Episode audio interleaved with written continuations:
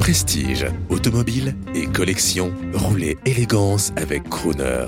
Bonjour, je suis Monsieur Cauchy pour Gentleman Driver sur Crooner Radio. Je suis fier de vous présenter divers Cadillac. Donc, euh, c'est deux modèles 41. Donc, vous avez un cabriolet 4 euh, places.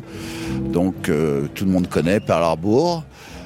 Euh, et vous avez un autre cabriolet euh, qui est une 4 places, mais une berline. Donc ces deux voitures ont été restaurées par nos soins et euh, la restauration a duré environ à peu près une année. Voilà. Et je suis passionné de voitures anciennes, mais plus spécialement d'américaines. À une époque, il y a une baisse de cote pour les voitures américaines. Aujourd'hui, je crois qu'il y a une forte remontée des prix pour ces voitures. Il y a un regain d'intérêt, d'après vous? Si on parle des Cadillac, aujourd'hui, c'est des voitures des années 41. Donc il s'avère qu'aujourd'hui, vous avez une autre époque, vous avez la jeunesse qui va s'intéresser plutôt aux, années 80, alors que ces voitures-là, bah, la population est plutôt vieillissante, donc vous avez moins de clients aussi.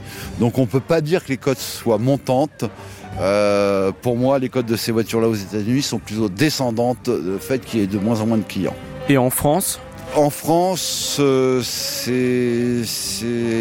les codes sont un peu spéciales parce que bon, vous avez une clientèle qui est vraiment intéressée par de l'américaine et c'est toujours pareil. Ces époques-là, euh, dans l'américaine, c'est les années 60, 70, 80, mais les années 40, pas énormément. Ça s'adresse encore aussi à une autre génération. Et pour quelqu'un qui voudrait se lancer euh, dans l'aventure, donc il voudrait s'acheter une, Cadillac des années 40, vous parliez tout à l'heure des Young Timers, c'est-à-dire des voitures des années 80.